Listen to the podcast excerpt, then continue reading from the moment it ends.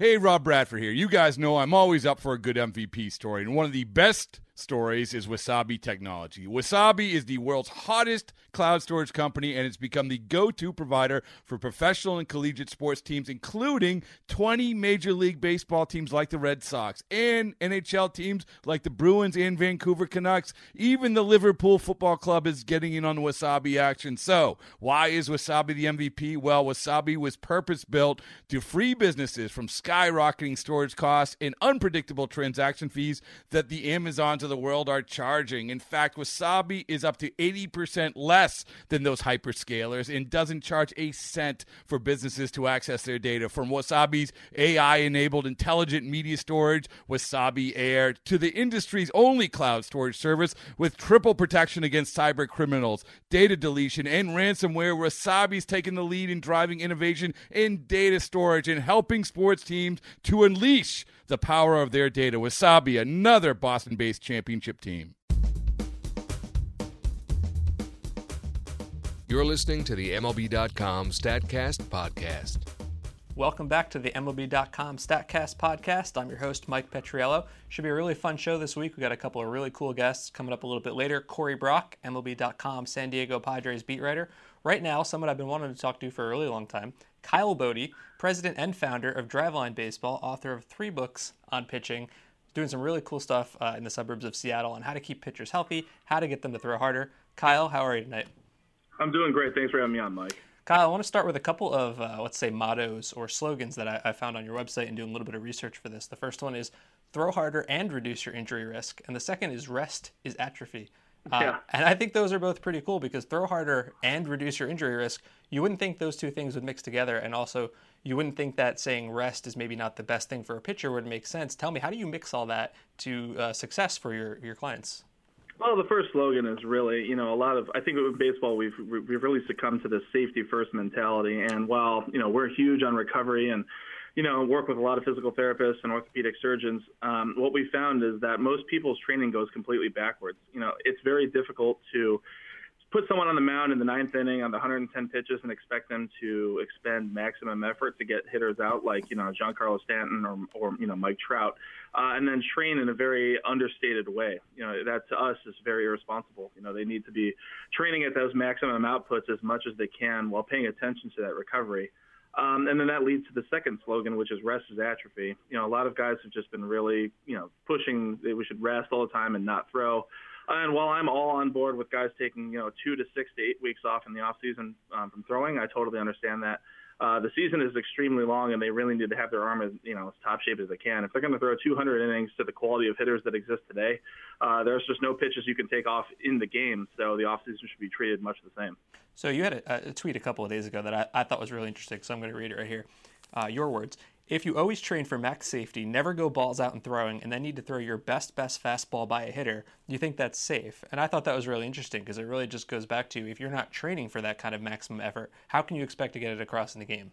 Absolutely, you know, and that's what that's what we see. You know, the people saw the video of a guy like Casey Weathers throwing 106 miles an hour from a crow hop, and they say, "Oh my goodness, that's not safe and that's not useful." But the reality is, is Casey has had two Tommy John surgeries in the past and was throwing 88 to 90 miles an hour in spring training a year ago. Uh, we got him signed with the Indians, and he was sitting 95 to 97, touching 100, and he's in a much better spot now. He's had the best year in his career. His walk rates are career low, and his velocity's never been better since college.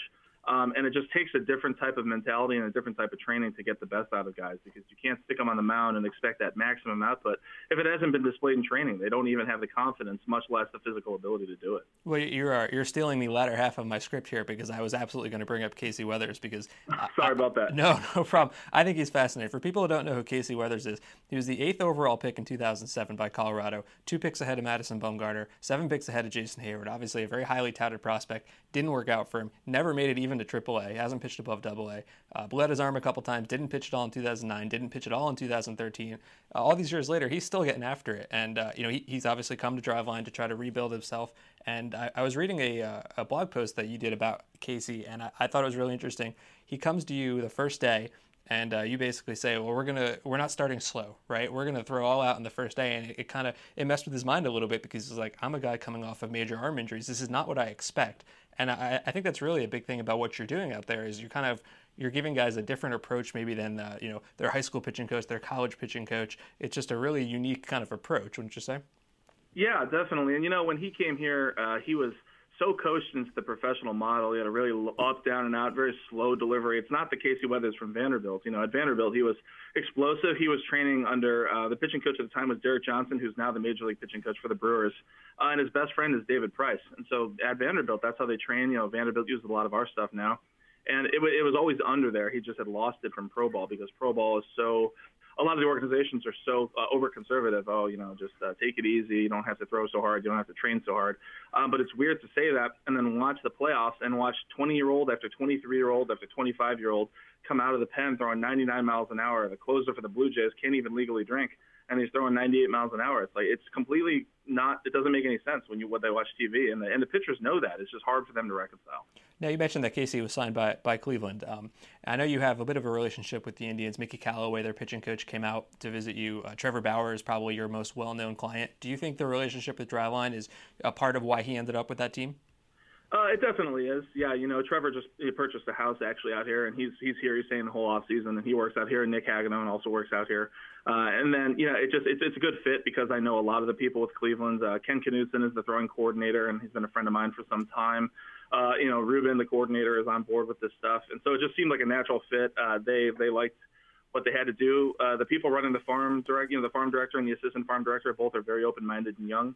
Um, and so that, you know, it just ended up working out. You know, we don't have a bias anywhere, but if we can put a guy in a spot where player development he's going to be embraced, that's great. And I really think um, that's something that really gets overlooked. You know, guys get drafted, and um, you know, the reality is half the organizations you probably really want to stay away from if you train in an unorthodox method. And sad to say, but it's it's it's a tough world out there, and that's what a lot of a lot of people on the internet don't see uh, the behind the scenes uh, footage of it.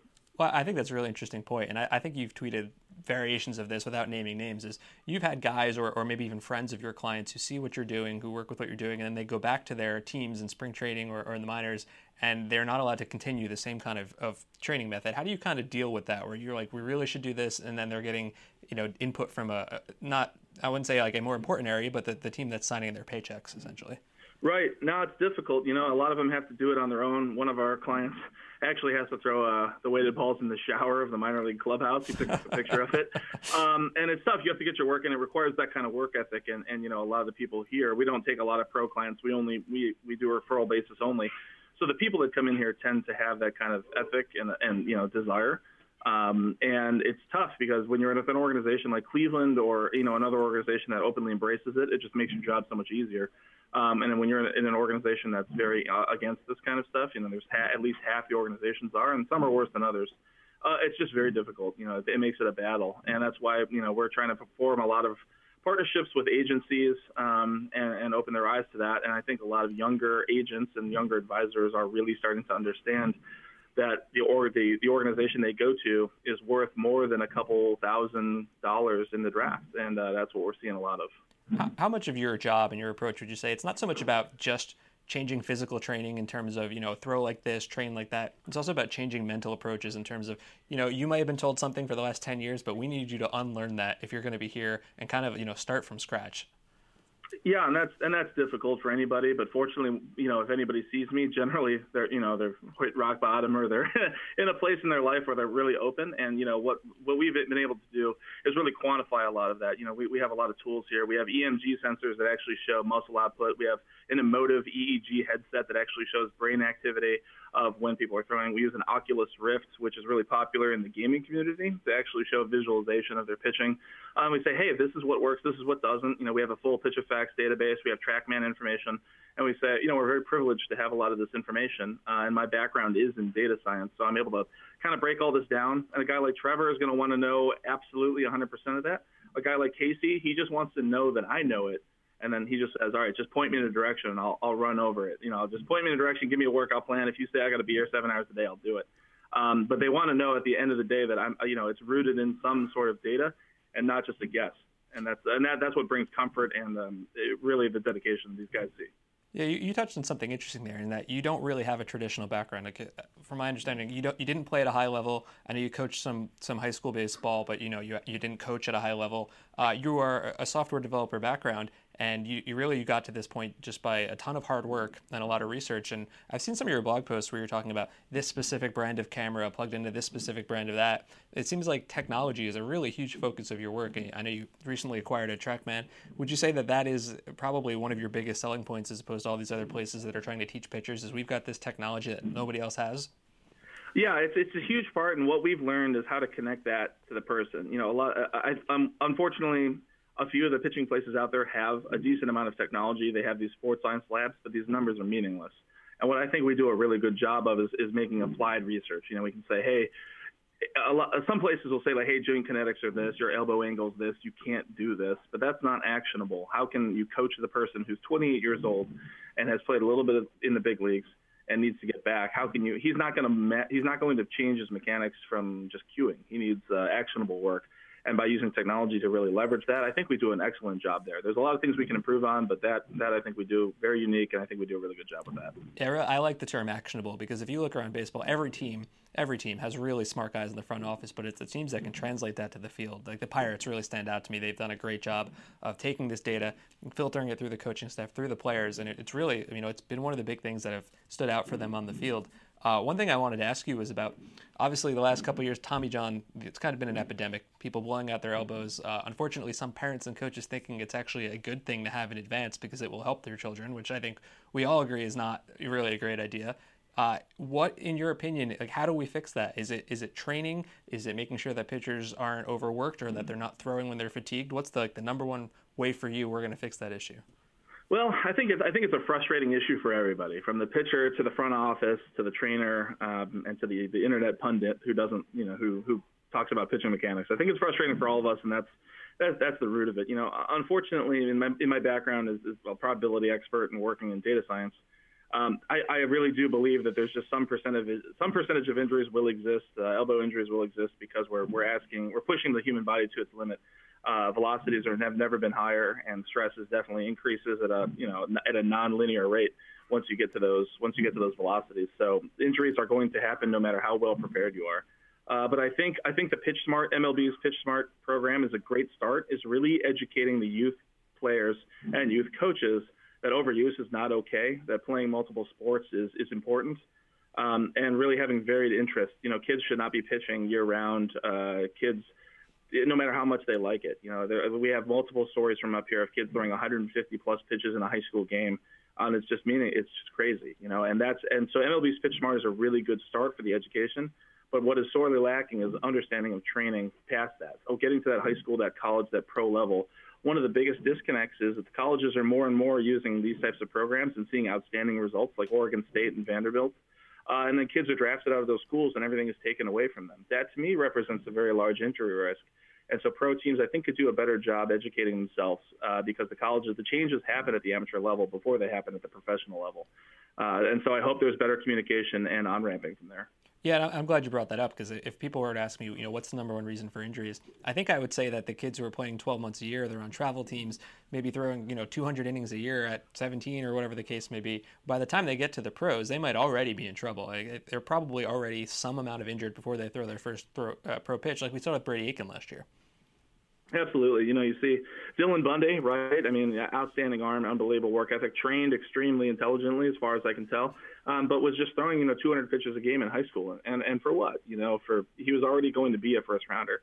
Uh, and it's frustrating. It's, it's, it's very difficult. Um, a kid is never going to take himself out of a game. He's always going to want to compete. And those are the guys that end up pitching professional baseball. But it has to be up to the parents and the coaches. And to, uh, to me, it's an education thing. You know, we have to do a better job, and that's why I really applaud the work of PitchSmart.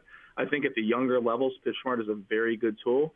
I think applying what PitchSmart does or says to the older population is potentially not a good idea. I think the older athletes need to train a little more, um, you know, more intensely, like we talked about. Um, and uh, but I think it's a great start. I'll say that.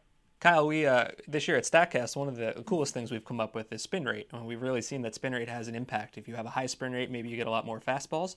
At least, uh, I'm sorry, you get a lot more strikeouts on fastballs. If you have a low spin rate, you tend to get ground balls. We had an interesting Twitter conversation recently about whether spin rate can be linked to elbow injury. Uh, do you think that's true? Is there data out there that supports that? You know, I think uh, the root of it is understanding where spin rate is created from. You know, I don't think we we know we don't really have a good idea of how it's generated.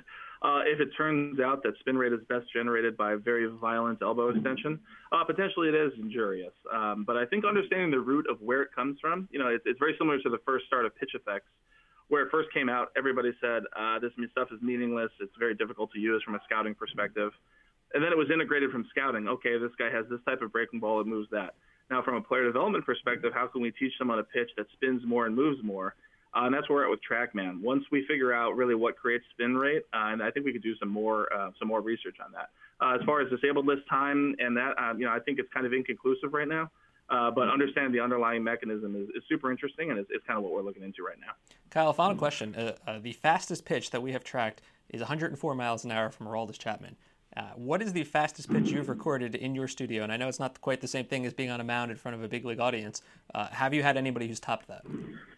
Uh, yeah, from a running throw, we have 106.9 miles an hour by a college pitcher uh, from a running throw. So we do have that. The fastest pitch that we have here, like a flat ground type throw, I believe is in the low 100s. So I think it's only going to get higher as we as we move on. But we basically have essentially reached the the limits of what humans can do, right? Like nobody's going to probably go in the big leagues and start throwing 105, 106, 107. I don't know. I, I, you know, it's hard to say. The, the the increases have been so crazy over the last ten years. I, I think there's a real chance you might see some guys. Uh, I think we're going to see a lot more guys throwing 100 miles an hour. I'll say that much. And then all it takes is one person who's genetically gifted, who trains the right way, and we can see a guy throwing 105 plus. I don't see any reason why there's not. That that couldn't happen. Very cool. And we, we've seen year by year velocity keeps increasing, and I think that's a big part of why offense has gone down. Uh, Kyle Boddy, president and founder of Driveline Baseball, follow him at Driveline Bases. Very cool stuff if you're really interested in what's the next step forward as far as velocity, as far as pitcher health. Kyle, really appreciate your time. Thanks so much. Thanks for having me on, Mike. Anytime. Back on the MLB.com StatCast podcast, our guest right now is Corey Brock. For the better part of the last decade, he has been the MLB.com San Diego Padres beat writer. He's one of the best we have. Corey, how are you doing tonight? Mike, I'm doing well. Yeah, when you frame it that way, I'm like, oh man, I've done nine years already out here. I don't, I don't know where the time has gone. It adds, uh, it adds up quickly. yeah, it has. Yeah, I'm still waiting to cover that first Padre playoff game, but uh, you know, it's uh, it's been a lot of fun to get to work with a lot of good people, and uh, yeah, I'm excited to uh, be on the podcast. Well, I'm not sure everybody totally understands what the Padres' uh, game plan is this winter, but I think what we can say for certain is over the last year, they've become much more prominent in the, the national baseball scene. Last year, obviously, they made all the trades for uh, Matt Kemp, and they traded for Craig Kimbrel, and they signed, signed Shields, and they got Justin Upton, and all this stuff. And, uh, you know, the season didn't go very well. And so now they're coming back for A.J. Preller's second year. And uh, my question to you is are they buyers or are they sellers? It, it's a little uncertain. Most teams you can say they're definitely going for it. They're definitely not going for it. They still have a lot of veteran talent, but they've also traded uh, Craig Kimbrel. They traded Joaquin Benoit. What is their plan this offseason? Yeah, this certainly gives the appearance, Mike, that they are um, maybe selling and trying to recoup some pieces for that minor league system that I won't say they completely tore down or raided is the word I like to use. Uh, last year when AJ Preller used some assets in the Padres minor league system to go after some major league ready pieces. You mentioned Matt Kemp, Justin Upton, Derek Norris, Wil Myers. You know the list goes on and on. Now, in just in the past week or so, they've moved Joaquin Benoit, Craig Kimbrel. They've saved about, well, I don't know, 17, 18 million dollars off payroll. Uh, gotten some very interesting pieces, sort of to restock that farm system or help restock it, I should say so it sort of gives the appearance to an outsider that hey, okay, maybe they're going to uh, batten down the hatches here and take a step back to take a step forward. I'm not so sure, to be honest with you. I don't think that's how AJ Preller operates. Um, you know, this guy's got four more years on his deal. I think he would like to. Um, you know, he's a, comp- a very competitive guy, um, especially if you ever played basketball with him, which I haven't. Um, I, I've heard he is super, super competitive, and I think a lot of that bleeds over into his professional life as well. And you know, I think they want to win here. They have an All Star game in 2016. I think they're gearing up to make some minor league moves. Or, I'm sorry, some moves in free agency that can help the team. And we certainly know his proclivity to uh, being active in the trade market. I don't think this is a complete picture of what the Padres are or what they will be in 2016. I think, Mike, if you and I are having this conversation in two months, we probably have seven or eight different other topics to go over. I think uh, they're gearing up to make a couple moves here. I don't know how notable, and I don't know how much money they have to spend, but I think AJ Preller is just getting started. I think last year when they quote unquote, and I'm you can't see me, but I'm using giant air quotes here with my fingers, won won the off season with all their big moves. Uh, one of the things that stood out to me was that they didn't really do anything about that infield. Uh, and the infield was kind of rough at the beginning of the season. It stayed that way all season. And if the season started today, the infield would be Yonder Alonso, Cory Spangenberg, Jedd Gyorko, Solarte, maybe Will Middlebrooks. That can't be the uh, infield we're going to see on opening day 2016. No, uh, not for uh, offensive gains or certainly defensive uh, gains. You know, they, they struggled on both ends with those guys. So, with the exception of Solarte at third, I think he was a, one of the more uh, notable surprises. That certainly doesn't fit that profile of the, you know, the third baseman from years gone by, the guy that's going to hit for a lot of power, driving a lot of runs. But I think he's a nice ball player. I think he's a really nice ball player, especially for uh, what you're paying him. Um, so I think he's fine there. But yeah, you're absolutely right. A lot of uh, uh pieces need to sort of be addressed. What are you going to do at first base? Is Wil Myers going to end up there? Um, I think uh, because Myers can play left um, and can play first, I think it gives them some flexibility in terms of free agency and trades as to who they need to go out and get or how they want to address that. But uh, shortstop, oh, Mike, it's been a big dilemma here. I wrote a story about it today. I think they've had 18 different shortstops since 2009 uh, that I've sort of chronicled. Uh, it's been a revolving door since uh, Khalil Greene was moved in, a, in the deal uh, years ago. So I think they'd like to address that and find an answer, even if it's a short-term fit until Javier uh, Guerra, who they picked up from the Red Sox, is ready to uh, reach the big leagues probably in a couple of years. So, yeah, I, I can't imagine the infield looks anything like it did in 2015. Well, I you know I think it'd be a fun pub trivia game for you to go around the bars of San Diego and ask people to name those 18 shortstops that have played since 2009. Because if anybody can name more than two or three off the top of their head, I think I'd be very surprised.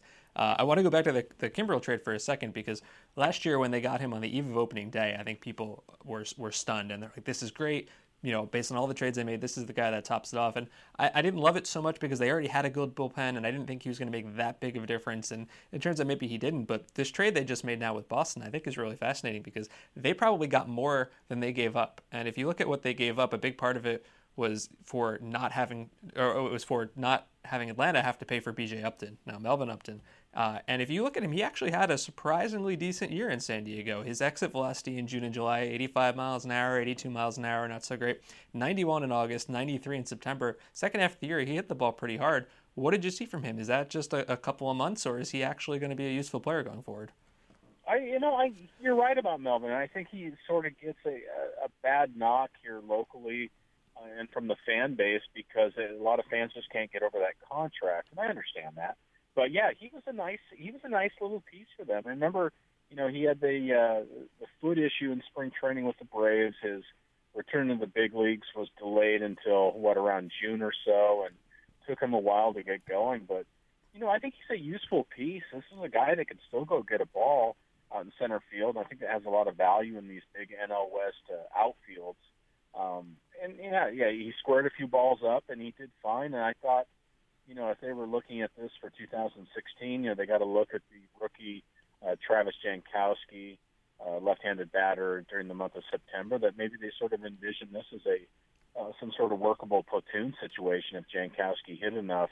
So I think, yeah, I think Upton's got a, a spot on this team. Um, we'll, we'll just have to remain to be seen, uh, you know, whether he can uh, continue to, you know, I don't know if he could ever get back to those numbers that he had with the with the Rays. I mean, they, they weren't great, but they were they were pretty good. Uh, that that contract really needs to be looked at. I think someone needs to go back and uh, get into that a little bit more, whether that was justified. But you know, that's a different story. But I think yeah, I think he's a useful piece, and um, yeah, certainly you're not going to find anyone to pawn him off on. So I, I think he's okay here.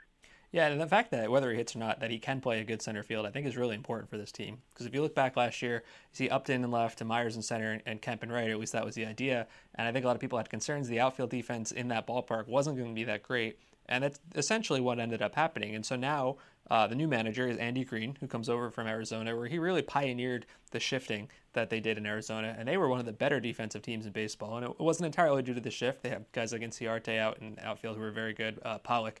But uh, that's something that I think you're going to be writing about at MLB.com this week. That he's planning to bring the shift to San Diego, and maybe that can help some of the defense. Yeah, and, and the Padres have, have done a pretty good job of that, and they've increased the amount of shifting they've done. in just in the last couple of years. But yeah, you're right. The Diamondbacks really weren't doing a whole lot of this at all, Mike. And Andy Green was able to come in last year and implement a lot of that and get a lot of guys, infielders and pitchers, uh, to to buy into what he wanted to do there. Hey, they were first in the big leagues in defensive run saves by a huge margin. They had 71. The Royals were second with 56.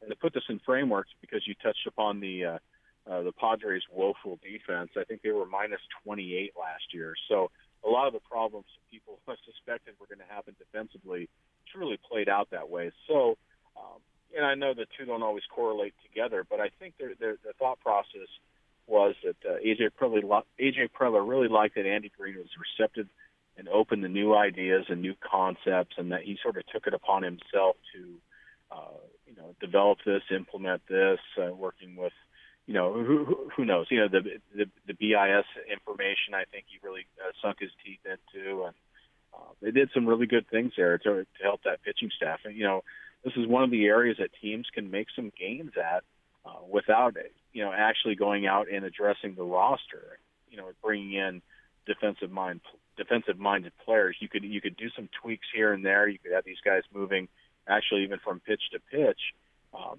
to try and uh, pick up some gains there. And certainly they saw a big benefit in Arizona.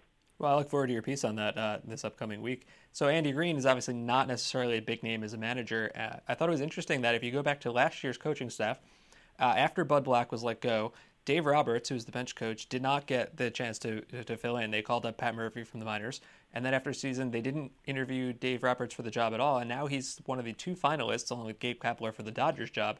What is it you think about Dave Roberts? And I know he's very respected around baseball. Why didn't he get a look at San Diego? Yeah, he might be the nicest human being, Mike, in the history of human beings.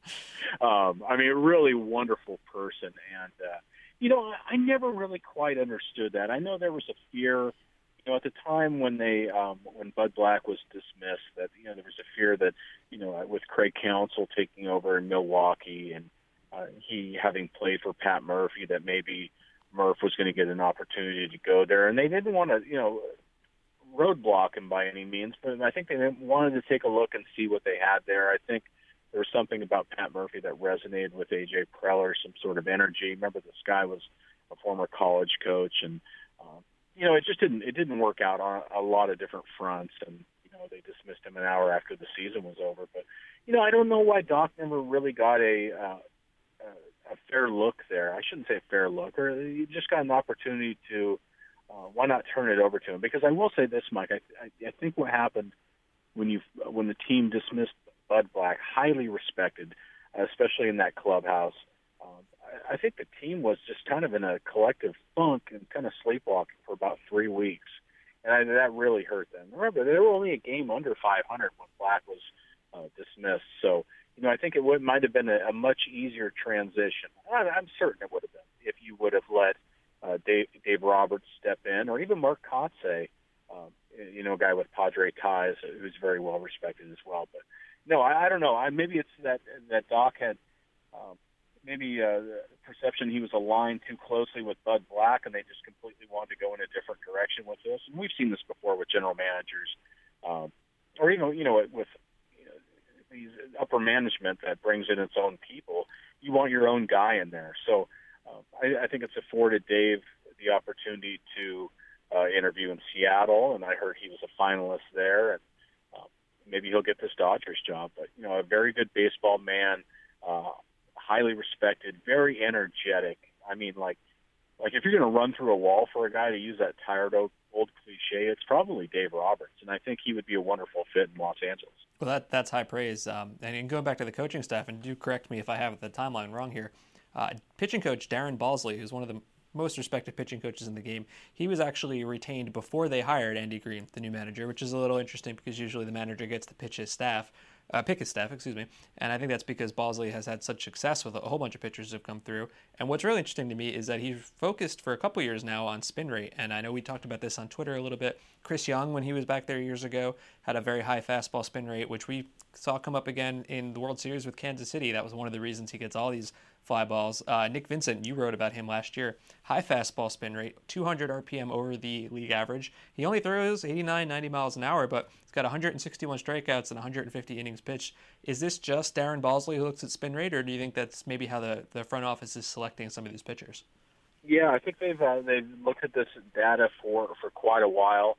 Um, certainly, probably longer than we have been talking about it, you know, a lot of that information, which is wonderful now. We're able to get our hands on, or at least be able to uh, find out a little bit more about this. And the cat's kind of out of the bag a little bit. But yeah, you know, and it's funny because Darren Balsley is kind of a, in some regards, he's kind of an old school pitching coach. I mean, his one of his mentors was Mel Queen, uh, who was with the uh, with the Blue Jays so many years ago. He's passed on now, but um, you know, and, and Darren took a lot of things from his time with Mel and uh, kind of developed some old school uh, you know, kind of fundamentals and a, a guy that could really spot any, you know, a fix or something that needs to be fixed, even between innings, from pitch to pitch. And we've seen this time and time again out, time and time again out here, and just very astute, but um, not afraid to embrace some of this, uh, uh, the, the new analytics or the, the information that's uh, presented to him, and uh, the high spin rate stuff really, you know, caught my eye and uh, when he mentioned this a few years ago because I'll be honest with you, Mike, I had no idea what the hell that meant. but it's uh, but it makes complete sense, especially when you see it uh, from guys like Chris Young, and you're able you're kind of wondering like how how is this guy doing this? You know, um, now he's a different pitcher now than he was with the Padres. I think he had a little bit more fuzz back then. Um, certainly, he's in his mid 30s now, or even past 35, but. Uh, uh, yeah, just a, a great story with Chris Young, a guy you talk about perseverance, um, a guy that's kind of been through a lot and kind of reinvented himself to some degree. But uh, yeah, Darren Balsley has had a hand in a lot of different careers. I did a big profile on him uh, about a year or so ago, and Jake Peavy essentially saying, you know, I wouldn't be anywhere the, the pitcher I am right now without Darren Balsley. He helped me that much.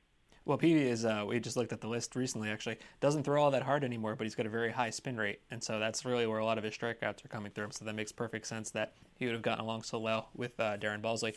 Corey, final baseball question. We are coming up on the one year anniversary of the big Kemp Yasmani Grandal trade. Uh, and at the time that trade was made last year, I know a lot of Dodger fans were not thrilled because Grandal hit 225 and he had previously been suspended for PEDs, and Matt Kemp obviously was somewhat of a hero in LA.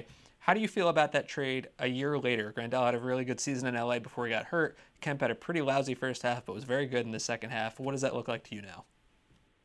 That's a great question because yeah, yeah, the Grandal stuff with with, with the injury and the, he had the uh, had a concussion as well, didn't he, too, Mike? At, last uh, year with the Dodgers. He, uh, yeah, but maybe more than one. He he got hit a lot, and then uh, when he hurt his shoulder, yeah. it was actually on a foul tip, so he got beat up really bad and then you couldn't get a hit for like months. Six months hits, on end, six hits, much, right? six hits from August 6th to the end of the season, which yeah. is atrocious. But before that, he was the best hitting catcher in baseball in the first half, and he was the best pitch framing catcher as well.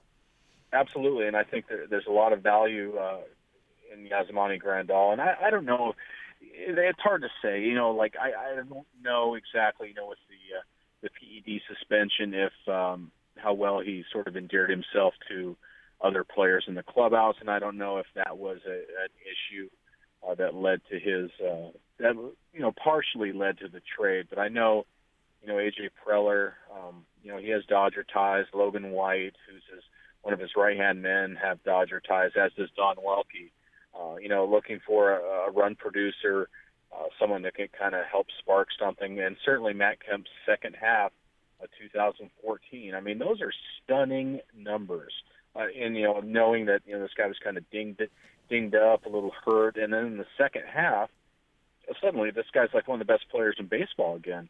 So I I think that fed a lot into their evaluation of the guy. Um, yeah, I'm curious to see where this goes. To be honest with you, I, they they need more from Matt Kemp in 2016. Mike, this guy hit he had one home run in the first two months of the season, and uh, you know that that's just not going to cut him. That's part of the reason the Padres uh, were in the hole that they were. I won't place all of this on his shoulders, but you know, I, I, still I, I don't know what I think of the trade. I don't. I, I just I always look at the back end of these deals and look at the numbers and get a little scared. Well, the industry's changing now, and maybe a lot of teams aren't so worried about the back end of those contracts, especially with the influx of money in the game. So, I don't know. I don't know if the Padres are just as high on Matt Kemp as they were the you know early on. His second half wasn't that bad. Uh, RBIs certainly aren't the best measure of a uh, you know a hitter's prowess by any means, but he was a better run producer in the second half. I'll give him that. But they need to find a way to get him going in April. Corey, final non-baseball question. You identify yourself in your Twitter profile as a beer aficionado. Favorite beer of the moment? Oh, favorite beer of the moment. There is a uh, there's a stout that uh, a local brewery here in San Diego, and, and you know, and I'm lucky to live in one of the probably one of the best beer meccas of in America, if not the world, really. It's called Speedway Stout, and it's just really smooth. And the problem is, Mike, it's 12 percent. So is that a problem? well, not if you're sitting in your couch at home with no uh, with my two year old twins are fast asleep upstairs, but. uh no, it's uh, it, it's really smooth, and it's you know some of those those beers with the the high ABV um, can kind of really sneak up on you because especially the ones that aren't super boozy. But you know, I guess mostly because we're kind of in uh, what's perceived to be fall slash early winter here, according to the calendar. I think it was like 75 degrees here today, so uh, it feels like kind of it's it's supposed to be stout weather. So I'm gonna I'm gonna say right now, Speedway Stout is the beer for me. well, I'm not familiar with that one, but I am to have to seek it out. I can tell you that I have a San Diego beer in my fridge at home right now, which is Stone, which I'm sure you're familiar with because I'm a big fan of that. Uh, Corey Brock, MLB.com beat writer for the San Diego Padres. Really appreciate your time. Follow him at, at Follow the Padres. Corey, thanks so much for your time. Appreciate it. Yeah, Mike, that was fun. Thanks again. Thank you to my guest, Kyle Boddy, uh, president and founder of Driveline Baseball, doing very cool stuff with pitcher health and velocity. Corey Brock, MLB.com Padres beat writer. This has been the MLB.com StatCast podcast. I'm your host, Mike Petriello. Uh, see you next week.